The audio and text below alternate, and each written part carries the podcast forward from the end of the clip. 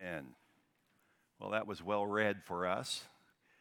And that's exactly where we're going to be today in our text. It's good to see each of you here on this beautiful Palm Sunday, a day when we remember the triumphal entry of our Lord Jesus Christ into Jerusalem. This is a very important time in the life of Christ, and uh, some things have happened. And we're going to look at this uh, passage and hopefully, as Bible students, learn and not just learn, but also find the significance of this event in our own personal lives. Uh, there are only a few incidents in the life of Christ that actually show up in all the Gospels. Most of the Gospels record different types of events or they give you different uh, angles of the same event. This is one of the few that it's the same. All four have the triumphal entry of Christ. And we celebrate this event year after year, but do we really understand the significance of Palm Sunday? Where does that really fit into our understanding of Jesus Christ? And more importantly, how do we apply it with significance into our life today? I hope and pray that the Lord will reveal to us how this can transform us as well. Now, what made the event significant in that day is that Jesus was being acknowledged by the people who gathered. And as the long awaited King of the Jews, he would save his people. This is also Jesus going public. He's been in a season that we've been studying. And of course, we studied last week. Ralph did a tremendous job bringing to us chapter 19. But we've been um, from chapter 14 through 19 looking at Jesus who has retreated. He is actually pulled back and he's focused on his disciples because the resistance took place where the Jews and the scribes and the, the uh, religious leaders were questioning him about everything. So, in resistance, he pulls back into a retreat. Well, guess what? Things were about to change here in our text. You'll notice we've jumped ahead. Don't let that bother you. We will go back and we'll complete chapter 18 uh, after Easter, and then we'll cover chapter 20, and then we'll cover the remainder of chapter 21. We're not going to work through the whole thing today.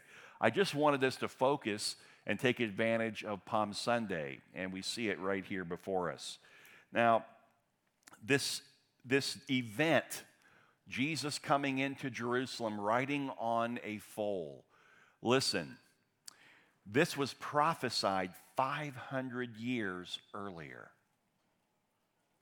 So, 2,500 years ago, Zechariah, he said in chapter 9, verse 9, Rejoice greatly, O daughter of Zion. Shout, daughter of Jerusalem. See, look, behold, your king comes to you, righteous and having salvation, gentle and riding on a donkey, on a colt, the foal of a donkey. You see, it was a Jewish custom that kings, royalty, had been known to ride in on a donkey.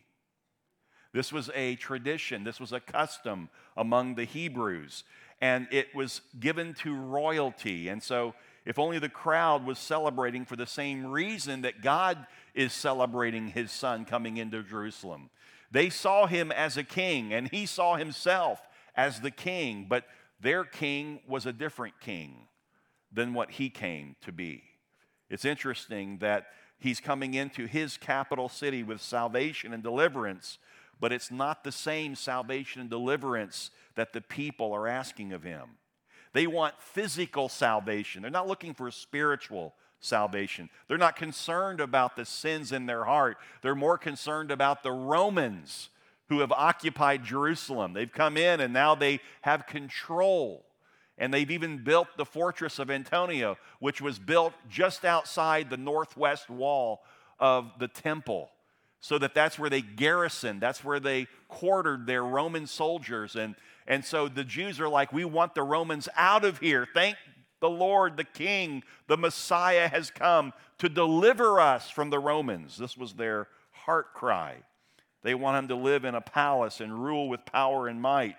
Jesus is coming to establish a spiritual temple in the hearts of those who believe. It's not about physical it's about the spiritual life of every person. His kingdom will not be defined by the physical brick and mortar. It's going to be a spiritual kingdom that no physical kingdom can destroy. The Romans can't get to the kingdom that Jesus is establishing. We've been studying about Jesus for a long time now in Matthew, since September, and we're seeing that he truly is the king, but his kingdom is not of this world. He came to establish a different kingdom. And as the weeks or as the week wore on for the people who gathered and praised him on Sunday, all but a few faithful followers will abandon Jesus, the king, by the end of the week. But on this day, the first day of the final week of his physical life, he receives praise from the people because he alone deserves their praise. What our Savior has already gone through to come with the message of the gospel and share and heal and, and uh, help people recover from blindness. He's done so many things for the people, and he deserves the praise as a king. But no longer does he tell his disciples to remain silent about him. Now he comes out in public, riding on a donkey, a custom of royalty, saying to the people, I am your king. It's just that you don't understand the kingdom that I'm coming with. And I wonder if sometimes we as Christians also get confused over the kingdom of God. And we think that somehow what is right for the kingdom of God is that America be in the hands of people who are God fearing. Well, that would be nice. That would be wonderful. But that's not God's kingdom. America is not God's kingdom. God doesn't love America more than He loves our brothers and sisters in Christ who are struggling in uh, Muslim, Islamic terrorist countries. He loves us all the same. We're all His children. His kingdom is not of this world, it's not something we can lay our hands to but it is a kingdom that resides in the heart of every true believer all over the globe. That's our king. That's our kingdom. And at this point, he makes that public. The spreading of cloaks and branches was an act of homage for royalty. Jesus is openly declaring to the people that he is the long awaited Messiah. The people knew that.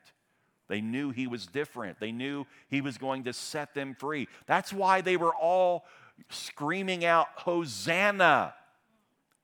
We've been following in our text from day one, back in chapter one through uh, chapter, um, from one to chapter 10, we, we looked at the king revealed. And then from chapters 11 through 13, we saw the king resisted as the Pharisees and the scribes and the religious leaders resisted the message of Christ. And then in chapters 14 through 20, which we're still in, we see the king retreating, focused privately on his own people, giving them instruction before he leaves. And then in chapter 21 through 27, so this would be the first chapter of almost the entire final section of, uh, of this gospel. And here we see the king rejected. So he goes public He's letting them know, I am your Messiah. But he's also, he knows this is the beginning of tremendous rejection. We've all faced rejection to some degree. Some of you have faced great rejection. But none of us have faced the ultimate rejection. The ultimate rejection will happen when the Lord Jesus Christ returns and he pronounces who is entering the kingdom of heaven and who is going to hell. And there are many people who believe that they are going to heaven. Jesus said that. That's not my opinion. Jesus said there's a way that's narrow that leads to life, and few there are that find it and there's a way that's wide and it leads to death.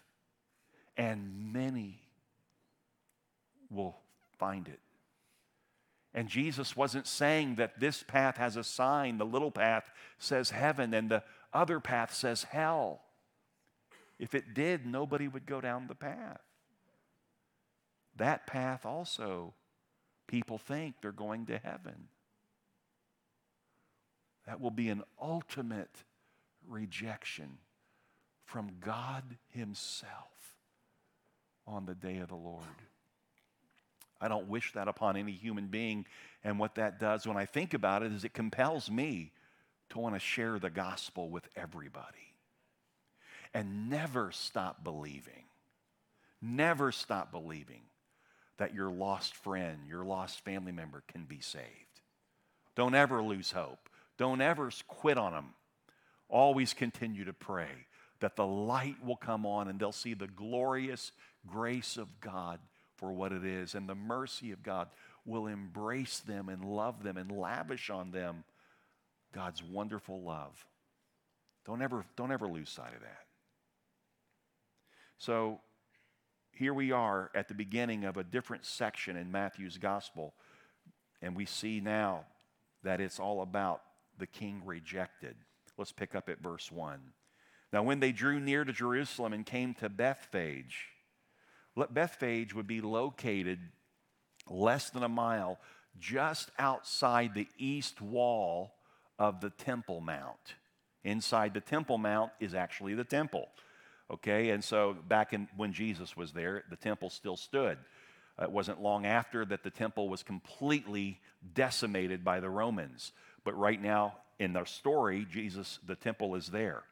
And so they, it was out not quite as far uh, well, it's actually Bethphage is just beyond the Mount of Olives, so less than a mile outside the eastern wall of the Temple Mount. And, and, and then Jesus sent two disciples, saying to them, Go into the village in front of you, and immediately you will find a donkey tied and a colt with her. Untie them and bring them to me. If anyone says anything to you, you shall say, The Lord needs them, and he will send them at once. Now, that is interesting to me, that phrase, the Lord needs them. That's a, that seems like a complete contradiction, doesn't it? When does the Lord need anything? But it's written in a way that we can understand, and a way that that person who had that, that donkey and that little foal would understand it. And so, of course, uh, the city of Jerusalem was teeming with people at this time. This would have been upwards of about 2 million people in Jerusalem at the same time. The Jews had gathered from all regions to commemorate what? The Feast of Passover. The Feast of Passover, one of the seven major Jewish feasts. And as a side note, just so that, write this down if you will, but there are seven major Jewish feasts. And listen, each one of them is unique and important. Every single one of the seven feasts are important. Why? Because each one symbolizes a different aspect of the life, the death, or the resurrection of Jesus Christ. You'll find Christ in all seven of the feasts of the Jews. This particular feast, the Feast of Passover, served as a reminder of how God would deliver his people from bondage in Egypt some 1,500 years earlier. Okay?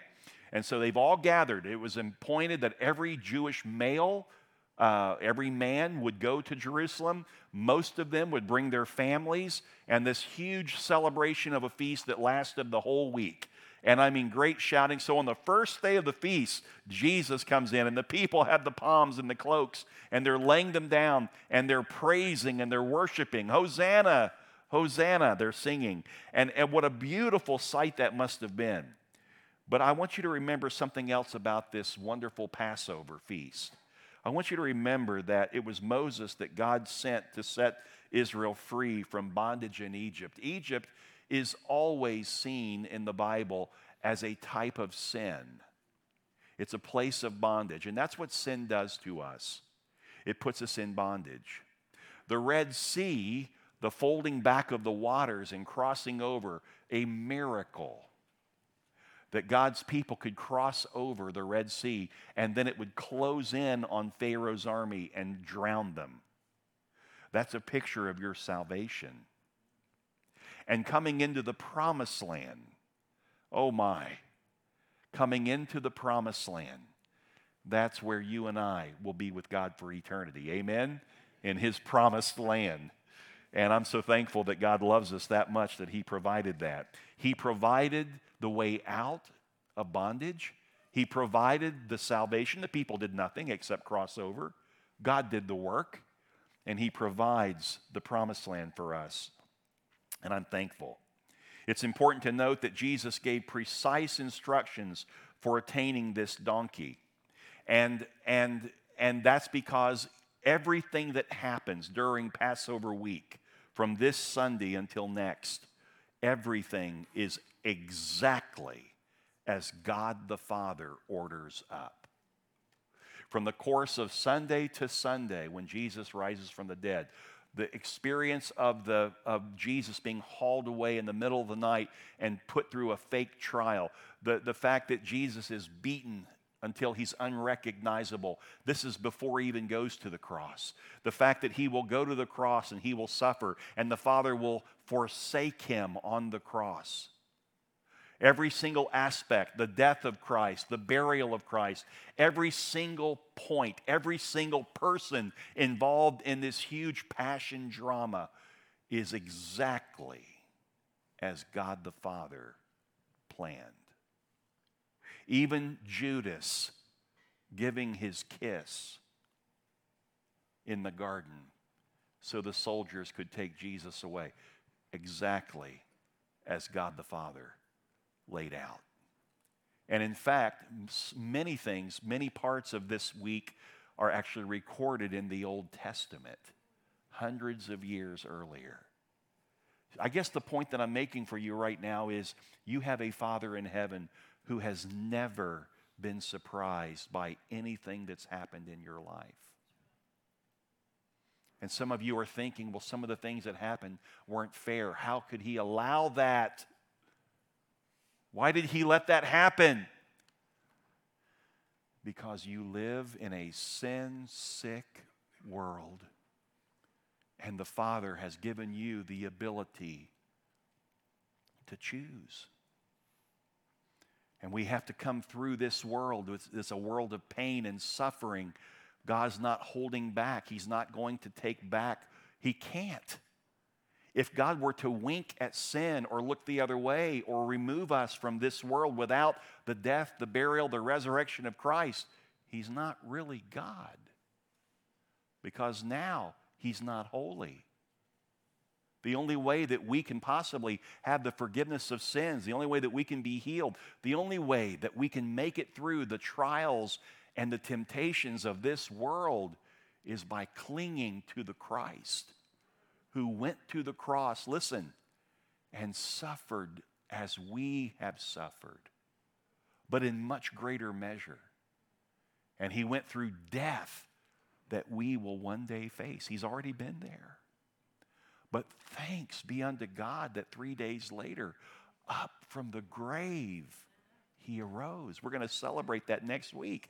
And because he lives, listen, in this world of trial and tribulation, you and I both can live in him. If he can endure, we can endure. The key is keeping our eyes on Jesus. Never take your eyes off of the Lord. Always go through everything you face in life with your eyes clearly, firmly on Jesus Christ. What I think is beautiful, even if you think and you talk about and think about God's sovereign plan here through the week, through the entire week, no surprises. It was the preparation of God that carried out every event in the Bible regarding Passover week. And I think what's fascinating is, it, and this is a picture, this picture of Christ going to the cross is a picture of the Passover feast itself. Here, the Jews are celebrating the Passover feast, how God provided for them a way of escape from bondage in Egypt.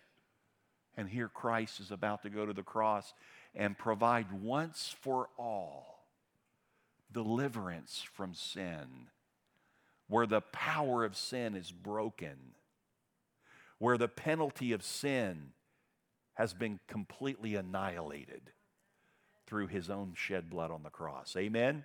Remember what happened? Heart, uh, Pharaoh hardened his heart, and God caused 10 different plagues to come to Egypt. The 10th plague was that there would be death from the firstborn in every single house in Egypt.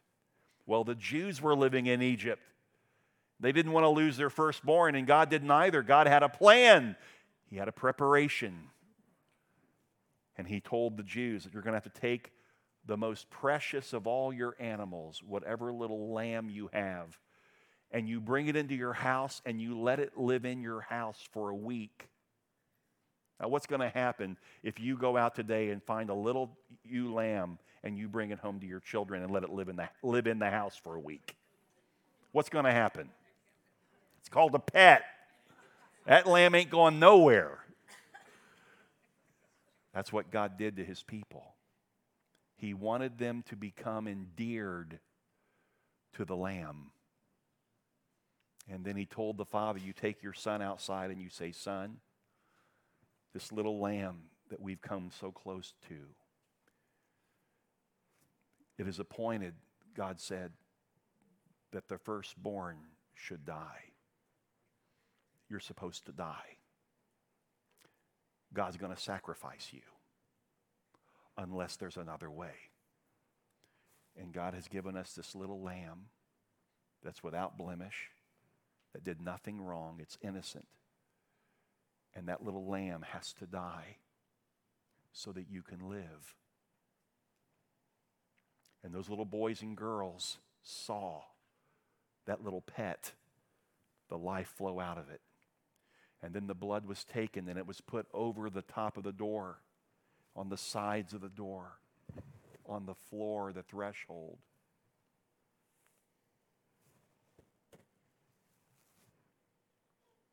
A picture of what's to come. Jesus Christ hanging on a cross. The final picture of sacrifice. The Lamb of God slain from the foundation of the world. This took place, verse 4, to fulfill what was spoken by the prophet, saying, Say to the daughter of Zion, Behold, your king is coming to you, humble and mounted on a donkey, on a colt, the foal of a beast of burden.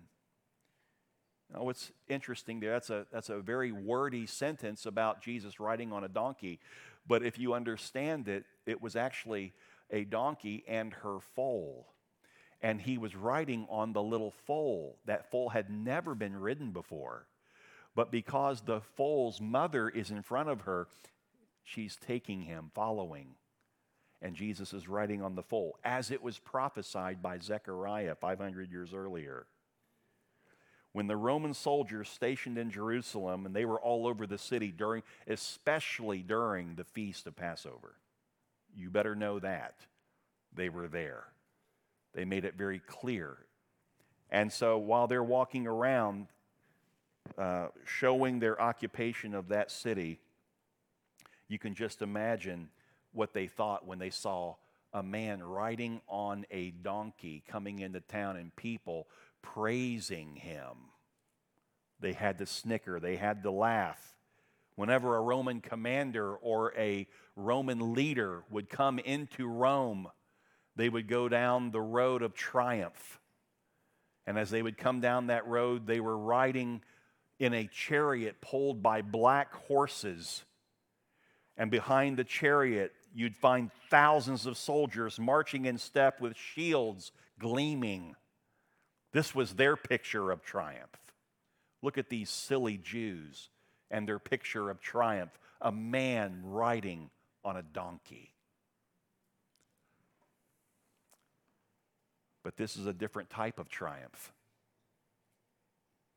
This is not a triumph of pride and worldly pleasure. This is a triumph of humility. Jesus, through his humility, has overcome pride and worldly splendor. It's his poverty that has triumphed over affluence. It's his meekness and gentleness that has triumphed over the rage and the hatred that's in the world. Today, pride, worldly splendor, affluence, and hatred are praiseworthy in this world, depending on the group that you represent. But as followers of Christ, we're not called to get caught up in that whole world. Listen, We're called to walk differently. We're called to walk by the Spirit in humility, godly stewardship, meekness, and gentleness. And like our Savior before us, we too will be scoffed at and snickered at by the world. But the cancel culture cannot change what Christ has ordained for his people. It can't. It just can't. Listen, Christian, a day is coming. It's called the day of the Lord when our Savior will return and he won't be riding a donkey this time. And he, when he comes, the world will no longer mock and scoff at him. Instead, they'll be quaking with a holy dread as they see the King coming in his glory. You may wonder, well, what will that look like? You don't need to wonder. God showed uh, John on the Isle of Patmos in a vision exactly what it's going to look like when our Lord returns. Let me read it for you. Revelation chapter 19, verse 11. Then I saw heaven opened. The sky's going to split open, folks. And behold, a white horse. And the one sitting on it is called Faithful and True. And in righteousness he judges and makes war. He came in humility the first time, he's coming to make war the next time. His eyes are like a flame of fire, and on his head are many diadems, and he was and he has a name written that no one knows but himself. He is clothed in a robe dipped in blood, and the name by which he is called is the word of God the one thing that the world disrespects, the one thing that the world laughs at as we quote Scripture, the one thing that they think we're Neanderthal because we follow that archaic book. But our Savior's returning, and his name is the Word of God. And the armies of heaven, arrayed in fine linen, white and pure, were following him on white horses, and from his mouth comes a sharp sword with which to strike down the nations. I do not believe that that was actually a literal sword sticking out of his mouth. That's John trying to explain that as he came and he spoke, his words were sharp like a sword. They did, they did their work on the earth and, stri- and to strike down the nations. And he will rule them with a rod of iron. He will tread. This is not a joyous return. We should celebrate today on Palm Sunday the triumphal entry of our Lord. We know why did we celebrate that because King Jesus has coming into Jerusalem, making public his spiritual kingdom that he's establishing, that he's going to deliver the people from sin. You and I have been delivered from sin, amen? But on that day when he returns, the next time, the second coming, he will tread the winepress of the fury of the wrath of God the Almighty. On his robe and on his thigh, he has a name written King of Kings and Lord of Lords. When the word of God appears and strikes down the nations with the winepress of the fury of the wrath of God, rest assured, Christian, every living soul will know that he is the King of Kings and Lord of Lords. Nobody will mistake it then. Every unrepentant sinner will come into immediate awareness that the message of the gospel was in fact true, and they rejected the one true and living God. People might cast off Christ as just another religious figure today, but when the sky splits open and Jesus appears with eyes like fire and a voice like rushing waters, they will experience the ultimate rejection from the one who claimed to be the only way, the only truth, and the only life. You see, the first time Jesus came, he came as the suffering servant. This time, when he comes back, he's the conquering king. Every Christian should be consumed with Philippians chapter 2. Turn there, please. I want you to go to Philippians chapter 2, verse 5. Every Christian should commit this to memory. Every Christian should live out this passage of Scripture. You want this to be your life, it is your life. The Apostle Paul says that have in verse 5, Philippians 2, have this mind among yourselves. In other words, Set your mind to this. Make this the way you think. Let this be your belief system. Have this mind among yourselves, which is yours in Christ Jesus. You can't have this mindset if you're not in Christ, if you're not a believer. If you're here today and you're not a believer, you're reading about what could be if you believe. And I sure pray that you would believe in Jesus Christ and be saved. He says, Who though he was in the form of God, did not count equality with God a thing to be grasped. He's speaking of Jesus when he came to earth, but emptied himself. See, there's no power play here by Christ. By taking the form of what? A servant. When he came, he didn't come to conquer, he came to be a servant. Being born in the likeness of men and being found in human form, he humbled himself. The Bible tells us, humble yourself under the mighty hand of God, and in due season he will lift you up. You're not supposed to wait for somebody to humble you. You're not supposed to wait for a crisis to humble you. You're not supposed to ask God to humble you. You don't want to ask God to humble you. you he, God says, no, go ahead and humble yourself. Jesus did it. You think you're too good for that, to humble yourself? Jesus did it. God humbled himself by becoming obedient to the point of death, even death on a cross. Here it is. Listen, therefore, God has highly exalted him and bestowed on him the name that is above every name. Don't ever forget that. Don't ever follow another name on this earth. Don't ever put your life in the hands of another person.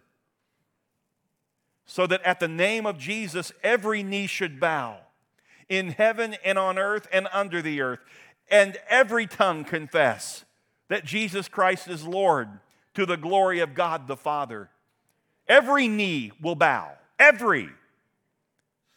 Every tongue will confess. Eminem, Jay Z, and Tupac will regret every filthy word that they ever sang in a rap song if they don't repent and come to Jesus and some of them have already gone.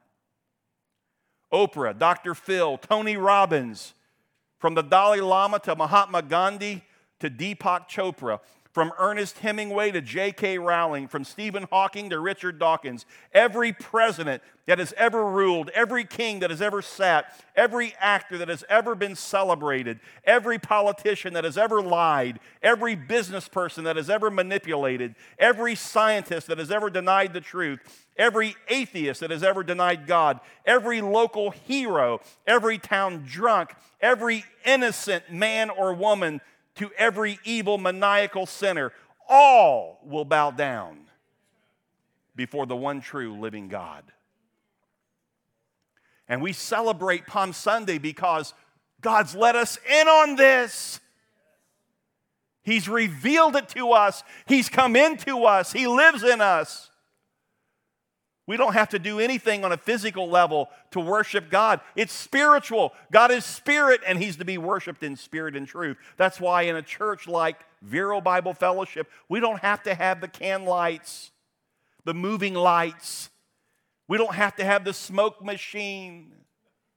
And look, those things are part of a theatrical setting.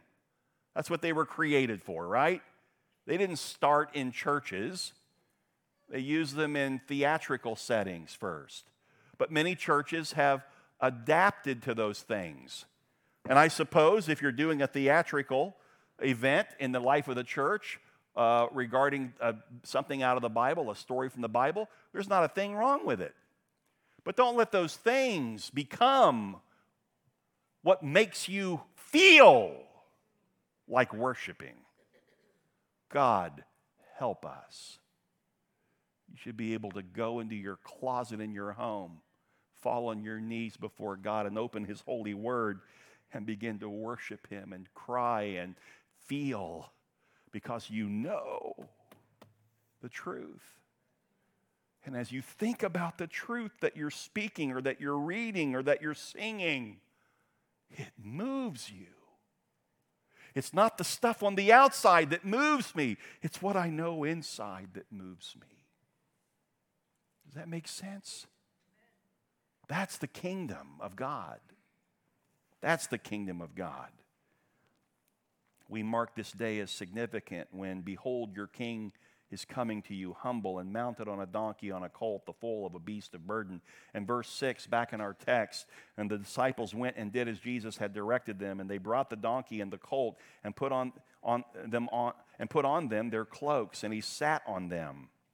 And most of the crowd spread their cloaks on the road, and others cut branches from the trees and spread them on the road. And the crowds that went before him and that followed him were shouting, Hosanna! to the Son of David. There they are, recognizing, the Jews recognizing he's in the bloodline of royalty. David, the greatest king to ever sit on the throne of Israel. And they're putting Jesus in that bloodline, rightfully so. Blessed is he who comes in the name of the Lord. Hosanna in the highest. What a glorious sight that must have been. Hosanna means save now. They're crying out, Save us now! As Jesus, the Messiah, is riding in on a donkey. But what the crowd meant by save and what Christ meant are two completely different things. The crowd was essentially saying, Overthrow the Roman political machine, help us economically, Lead us militarily. Save us now. No wonder as the week wore on, the crowd dissipated as they realized that the plans of God the Father, carried out by God the Son, were far different than what they wanted. Is it any different today? Many people claim to be Christians because They've been taught, unfortunately, that Jesus is their good luck charm. That's why they go to church. That's why they're Christians. They follow preachers who tickle the ear with false prophecies and sensual sayings. Your best is yet to come. Jesus is going to increase your finances. Jesus is going to make your name great in the city. He's going to advance your position at work. Their message is it's all about you.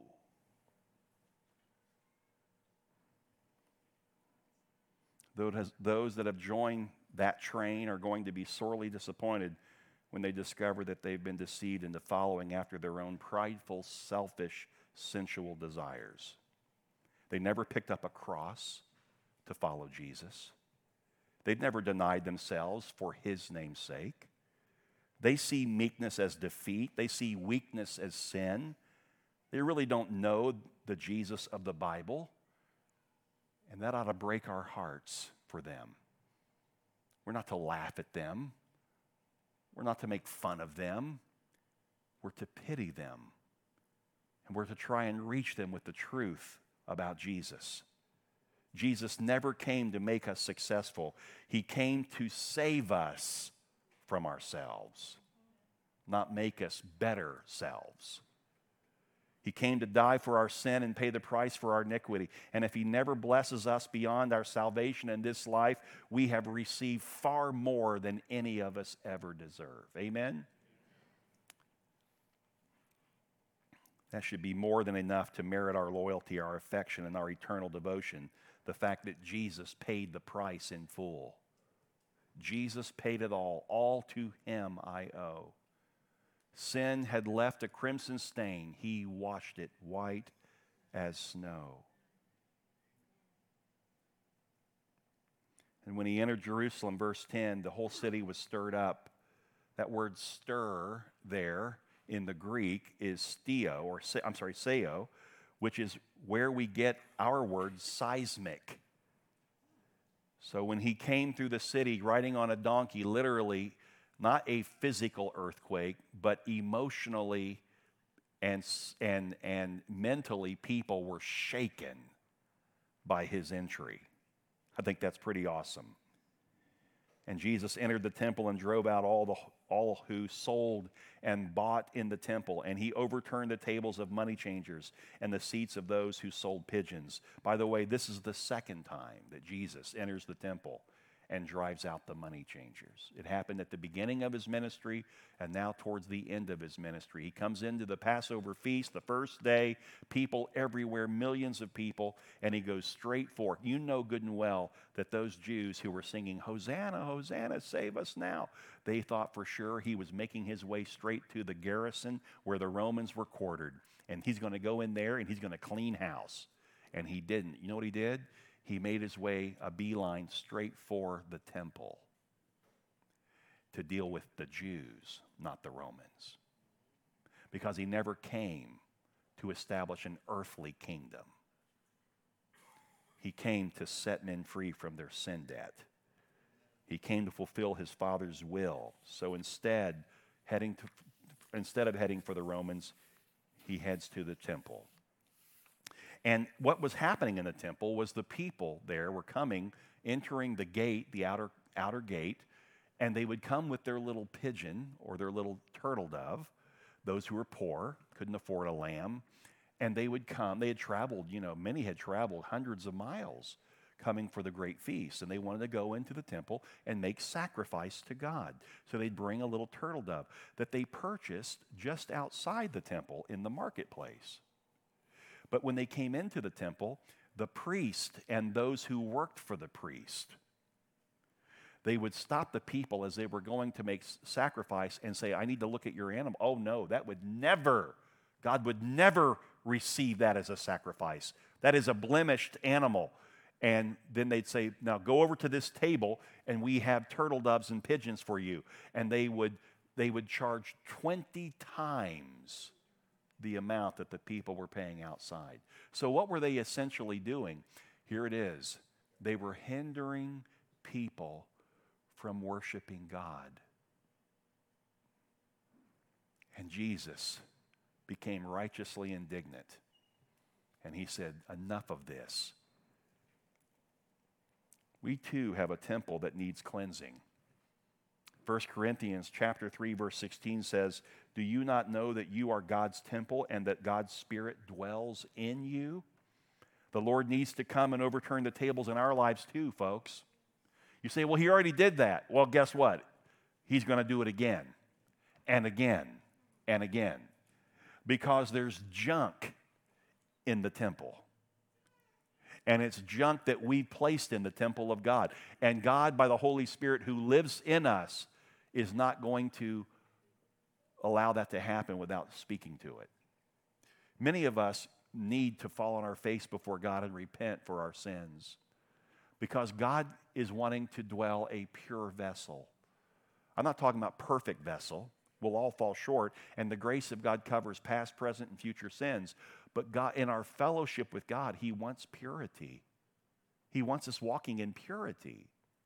And so it's okay. It's nothing wrong with us allowing God to take out the trash. Amen? Stop long enough to consider that God needs to take out some trash in your life. 1 Peter 2 4 and 5 says, As you come to him, a living stone rejected by men, but in the sight of God chosen and precious, you yourselves, like living stones, are being built up. See, you're continually changing, transforming, conforming to Christ you're being built up as a spiritual house to be a holy priesthood. There it is. God wants your house to be a holy place, to offer spiritual sacrifices, not physical animal sacrifices, spiritual sacrifices that are acceptable to God through Jesus Christ. Let me tell you four characteristics of a, of a body, a temple that is that God can use. Let me tell you corporately what a church body should look like based on scripture. Look here. First of all, write it down. Our church is to be a house of prayer. You personally, your temple should be a place of prayer. We see that in verse 13. Look, he said to them, It is written, My house shall be called a house of prayer, but you make it a den of robbers. There ought to be a time in your life when you just get on your face before God on a regular basis and seek the Lord while he may be found. See, a healthy Christian is marked by a strong prayer life.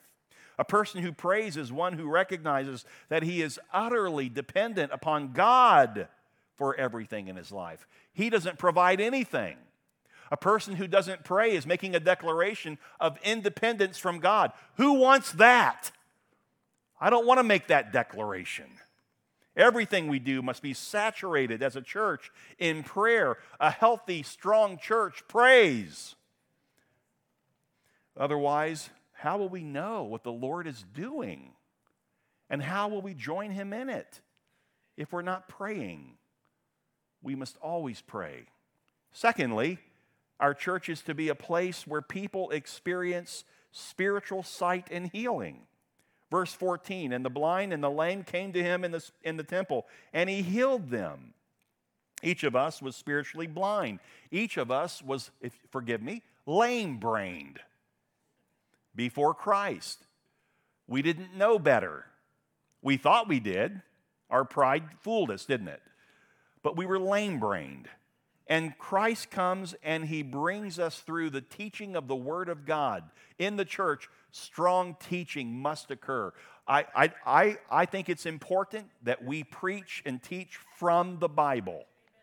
I believe it's important that you open your Bible and we teach the Bible, that we follow along, because otherwise, when will you open it? Some of you are not opening the Bible at all except when you come to church. And that's unacceptable to God. That is not a spiritual act of service to God. That is a disservice to God. We should be opening our Bible every day, every week. But certainly when we come to church as a pastor, as a shepherd, amongst the other shepherds of our flock, we want to see you opening your Bible. We don't care to put everything up on the screen so you can just sit there like this. You mouth breather.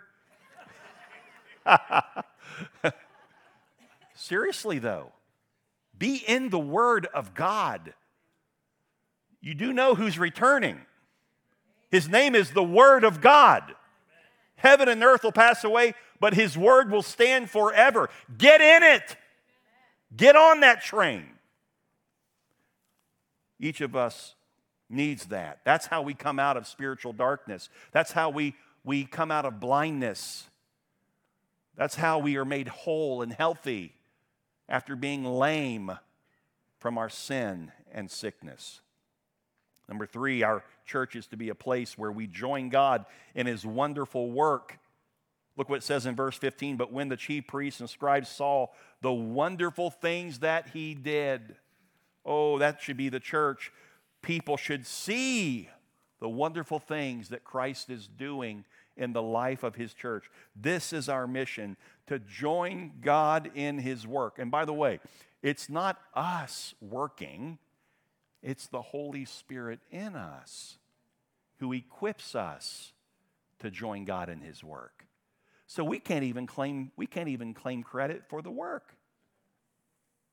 You say, but it was my hands. It was the Holy Spirit who put the compelling in your heart to use your hands for God. Otherwise, if the Spirit didn't compel you, you'd use them hands for nobody but you all day long, every day. But see, it's the Lord. And in just a few weeks, I'm so excited. We're going to be celebrating the fruits of the work of God at Vero Bible Fellowship when we baptize a large group of young people who have made Jesus Christ their Savior, who are proclaiming Jesus Christ is my Savior and Lord. Amen? We're going to make that part of the service. And number four, our church is to be a place where all ages worship the Lord. All ages. Worship is the paramount point of this church. Worshiping God. Nothing else, no one else. And we want all ages to participate. Look at verse 15. But when the chief priests and the scribes saw the wonderful things that he did, and the children crying out in the temple, the children were crying, Hosanna to the Son of David. They, the, the, these guys became indignant and they said to Jesus, Do you hear what these are saying? And Jesus said to them, Yes. Have you never read out of the mouth of infants and nursing babies, you have prepared, prepared praise?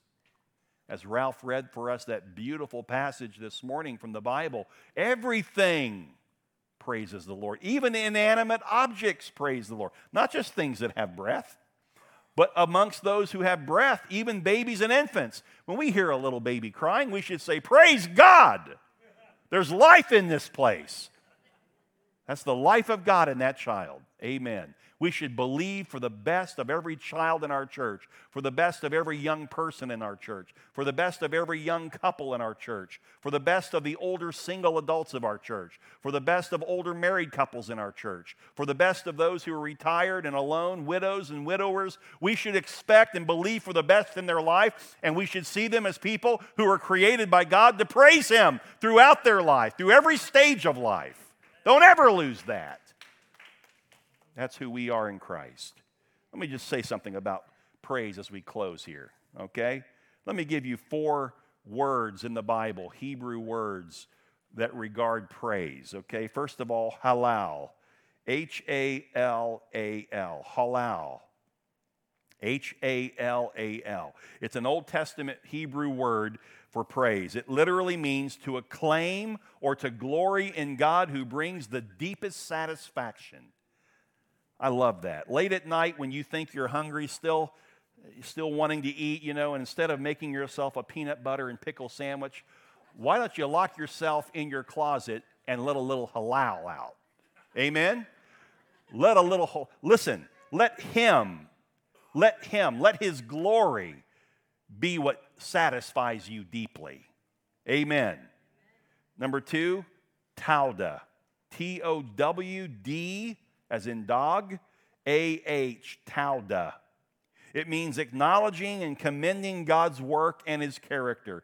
To acknowledge and commend God's work and his character. Don't ever stop with Tauda. Listen to the minor prophet Micah as he brings Tauda before God. Listen, he says, Who is a God like you, pardoning iniquity and passing over transgression for the remnant of his inheritance. He does not retain his anger forever because he delights in steadfast love. He will again have compassion on us. He will tread our iniquities underfoot. You will cast all our sins into the depths of the sea. If you can't tout off of that, uh, you don't know what praise is. Amen? Thirdly, and by the way, homework assignment. Let me give you one. You go home this week and you you tauda all week long Psalm 50. Psalm 50. You just let that just seek into your cranium and watch what God does. It'll move it from your head down to your heart, and you'll find your whole being transformed by Tauda. Thirdly, Barak. B A R A K. It means to kneel down, to bless God as an act of adoration to salute God, to kneel down, to bless God as an act of adoration, to salute God. Psalm 95, verse 6 Oh, come, let us worship and bow down. Let us kneel. There it is, Barak. Let us kneel before the Lord our Maker. It would do all of us good to get on our knees before God. You say, Well, I can't any longer, Pastor. That's okay. Then sit down. Sit. Do what you got to do get to a position where it shows that you are his subject and you are worshiping the King of Kings and the Lord of Lords. Again, to bless God as an act of adoration. And then the last, there's, there's many more words for praise in the Bible, but the last one I'll speak of is Shabach, S H A B A C H. Shabach. And it means to shout, to address in a loud tone, to command, to triumph. Let me give you one Psalm 47, verse 1. Clap your hands, all peoples, shout to God with loud songs of joy. When it says shout, it's saying Shabach to God with loud songs of joy. There's nothing wrong with a believer who is sedate most of the time and who never really shows their emotions. There ain't nothing wrong with you just letting out a shout to the Lord sometime. You watch what that does to you to let out a shout unto God. When you're driving in your car and you come over this thought of the goodness of God, the grace of God, the mercy of God, some song on the radio, a Christian song that moves your heart, give him a shout in your car. Roll the windows down before you do it. Let the world know who your God is. Amen. It's okay in church to give a shout. It's right here in the Bible. Somebody looks at you when you give a shout, they look at you funny, like, what's wrong with you? You say, I'm just Shabbaking God. Deal with it. I'm having a shabach moment. Forgive me for my shabach moment. I was at a worship setting at a church in Texas one time, and uh, there was about 10,000 people in that place. And, and, and the Cruse family was singing. They, they, beautiful harmony. And they were singing, man. I mean, they were lifting the roof on that place. And I, some little lady behind me was, whoa! I mean, she let it out. I turned around, she goes, please forgive me for my worship. Please forgive me. She wasn't wanting to offend me, you know, but she couldn't hold it in. And I thought, bless God. That, that blessed my heart. It ought to bless us to hear every once in a while somebody let out a shout to God. Amen? Don't look around like, well, what was that? You learn today what it is, right here in the Bible. Now, if somebody becomes belligerent with it and they're interrupting and confusing the service, then we're going to stop that nonsense because everything that God does is orderly, right? The Holy Spirit doesn't cause confusion. He brings clarity where there's confusion. But I'll tell you right now, there's not a thing wrong with us giving a clap unto God or a shout to God. Amen? Praise God. We need to stop there. That's as far as we're going to go into chapter 21. We'll cover the rest of it when we get there in a few weeks. But I want us to just take a moment now out of reverence to God, in awe of who He is, and let's thank Him for what this day represents in the Bible and should mean to us even today that our Savior is the King. And He didn't come to set up an earthly kingdom. My Savior's kingdom is much bigger than that. My Savior has called me to live in this world, a fallen world, as a subject of His kingdom. And I will walk in His righteousness and in His peace and in His joy on this day, Palm Sunday, and I will carry it with me tomorrow as I face others in this world who don't know him. Because one day he's going to return, and he'll no longer be the suffering servant. He will be the conquering king, and it will be too late for them to know him as their Savior. They'll recognize him. It'll be the ultimate rejection we don't want that, church, for anybody. Let's be a loving people. Let's carry out the great commandment. Let's love God with all of our heart, soul, mind, and strength, and love others as ourself. And then let's fulfill the Great Commission. Let's go into the world. Let's share the gospel of Jesus Christ so that people can come to know Christ as we have. Amen? Father, this morning we just take a moment for reflection to look internally. It's a beautiful thing for a husband and a wife to worship together, and we have folks that are doing that right now. It's also a beautiful thing to see a person who's sitting alone, but right now they are embraced, enveloped by your loving arms. And as they worship you, Lord, may they begin to remember who you are and why you enter Jerusalem triumphantly. And we thank you, Lord, for this. We thank you for the revelation of this. We thank you that today we can celebrate the King of Kings and the Lord of Lords, and one day know that every human being will know it. But Father, we pray that you just compel us to share it with others. May we share it with others, this wonderful revelation. May we care deeply about people, even strangers. May we care deeply enough to share with them. In Jesus' name, amen. Hey, friends, uh, we have altar uh, ministers, people who come and pray with you. We have elders who will be up front, they're already gathering. If you have any request in your life that you'd like someone to join you in prayer, they're here for that. They will agree with you in prayer over whatever matter uh, you're facing in life.